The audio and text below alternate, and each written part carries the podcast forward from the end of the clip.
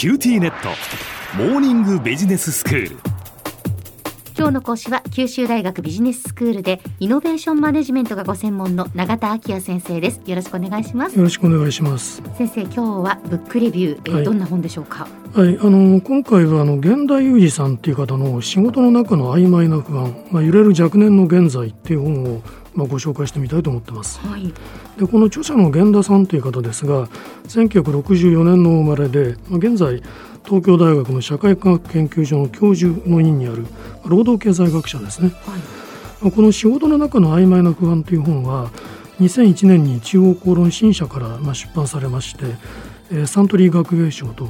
日経経済図書文化賞っていうのはダブル受賞したまあ本だったんですね。でそれとこの源田さんはあの専門分野で学術論文をこうたくさんこう発表するとともにそれらに基づいた問題提起的な内容を含む数多くの本を単著あるいはまあ強調の形で出版されてるんです。えーまあ、例えば2004年にあの幻冬社から出版された「ニート」まあフリーターでも失業者でもなくっていう本があるんですがこれ強調ですけれども、まあ、若年の無業者を意味するニートっていう言葉を広く知らせるきっかけになった本として、まあ、良くも悪くも話題になったものだったんですね。はいはい、でこの「仕事の中の曖昧な不安」という本も源田さんの最初の著書にあたるわけですけれどもやはりまあ非常に問題提起的な本でしてまあ自身があの行った現状分析の結果あるいはいろいろなこう統計データを分かりやすく解説しながら、まあ、特に30歳代前半までのいわゆるその若年者の就業に関する問題をまあ捉え直そうとしているものなんですね。うんでただあの今回この本を紹介するために私読み返してみてつくづく思ったんですけれども、まあマクロ経済環境が非常にこう速い速度で変化しているものですから経済学的な現象分析の結果からまあ導かれるこう知見の賞味期限というのは驚くほど短くなってしまったように思います。ああなるほど、え。まあこの本があの刊行された当初私は非常にこう新鮮な印象を持って読んだ記憶があるんですが、うん。まあ、そこであの展開された現状分析の結果には、まあ、今日あのアップデートを必要とする点が少なくないように思います。うん。まあ、それだけその今その社会を取り巻くこう環境がうん。変化が目まぐるしいっていうことですよね、ええ。この20年でやっぱりずいぶんまた変わってますよね。ええ。そうですね。そういうことを痛感しますね。うん。であの例えばあのこの本の中心的な主張というのは1990年代の後半以降、まあ、フリーターと呼ばれる定職に就かない若年者が増加していることに対して、まあ、けしからんと決めつける風潮が強くなっているけれども、まあ、このフリーターが増加しているのは若年者の就業意識の問題以前に社会構造的な問題があるんだという点にあるんですね。ええでまあ、それは高齢化が進展する中で企業が中高年社員の雇用を維持するために若年採用を抑制してきたっていう問題だというわけです。うんでこの若年者の就業機会が少なくなりますと、まあ、自分の能力とか価値観に合った仕事がなかなか見つからない、まあ、そういうまあ就業のミスマッチと呼ばれる現象が発生しやすくなって不本意な就職をしてしまうわけですね。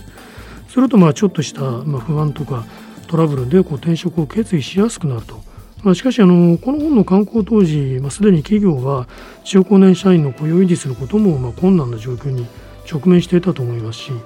あむしろあの雇用調整を行いやすくするために非正規雇用に依存する方向に向かっていったと思います。えで一方であのこの本が刊行された数年後にはいわゆる段階の世代っていうものが一斉にこう退職する2007年問題と呼ばれる時期もあったわけですね。えはいですからまあこうした状況の変化を考えると若年と中高年の間でこう雇用の置き換えっていうこうことが行われているんだっていう発見事実は、まあ、改めて検証すべき余地があるんではないかなと思います。うんでただその著者がデータ分析を手がかりにしながら直接データからは伺い知れないような、まあ、いわゆる曖昧な不安というものに踏み込んで、まあ、その渦中に置かれている若年者に向けてさまざまなこうメッセージを発信しているんですがその全てがまあ陳腐化してしまったわけではないと思いますので、まあ、その点をここでは取り上げてみたいと思います。はいまあ、源田さんがあの本書を通じて特にこう若年者に向けて発信したメッセージっていうのは、まあ、ある都立高校で行われた講演の記録としてこの本の最後に収録されている、まあ、17歳に話をするっていう文章に集約されていると言っていいと思います。はい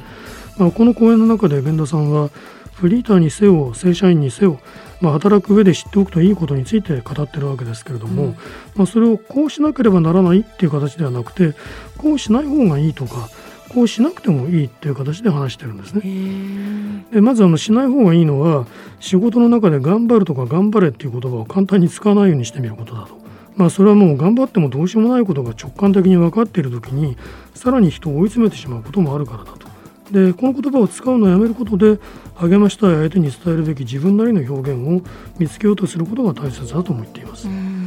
まあ、だけどもこう頑張らずに適当にやってればいいっていうことではなくて、うん、何か自分なりの意見を持つことは大切なんだけれども、まあ、よく大人が若年者に対して、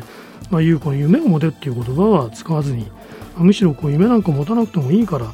ということをあえて言いたいんだと。むしろ夢を持つことよりももっと大事なのは自分で自分のボスになるって意思をはっきり持つことだと。まあ、それは結局のところ自分で仕事を始めるっていうこう困難な決断を行うことを意味してるわけですね。はい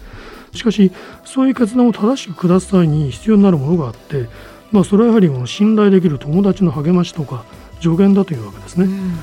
えー、ただできれば、まあ、いつも頻繁にこう連絡を取り合う友達だけではなくてたまにしか会えないけれども本心から話ができる友達をたくさん作ってほしいと述べてるんですね、うん、まあ、そういう友達は自分とは全く違う考え方をしていることが多くて、まあ、何か行動するときに新しい考え方を提供してくれたりすると。まあ、その意味で将来自分のボスになって成功するための役に立つんだというわけですね。うん、まあ、このメッセージの背後には独立会議をして経済的に成功するのは、まあ、学卒から20年程度まずこう関連した仕事を経験してその後40歳前後で開業に踏み切るパターンだというまあ別の分析結果があるんですね。うん、私はこの開業に関する源田さんの下には基本的な異論はないんですけれども、うんまあ、ただ役に立つ友人関係を作れって言い方は絶対しないと思います。はい、でまあ、自分の役に立つという理由で友達を作ろうとする人たちは、まあ、あのろくなに友人関係ができないということは知れてるからですね。まあ、その代わり私なら知識を学び合おうとする、まあ、姿勢で社会に出ていけば、そういう友人関係は自然にできてくるものなんだというふうに言うだろうと思います。まあ、あのビジネススクールで学ぶっていうことも結果的にそういう友人関係を持てるそういうまあ意義もあるんではないかと考えます。はいでは先生今日のまとめをお願いします。はい、えーと、現代裕二さんの仕事の中の曖昧な不安という章を紹介しました。若年者に向けてこの本が発信した働き方をめぐるメッセージには、まあ、今日なお読み直されるべき価値があると申し上げておきたいと思います。今日の講師は九州大学ビジネススクールでイノベーションマネジメントがご専門の永田昭也先生でした。どうもありがとうございました。ありがとうございました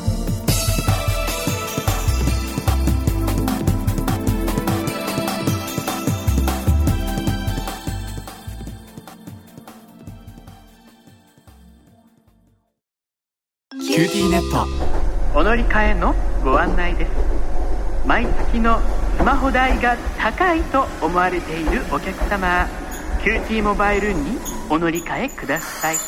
あなた乗り換えるわよ。お父さん早く。乗り換えるなら今格安スマホの QTモバイル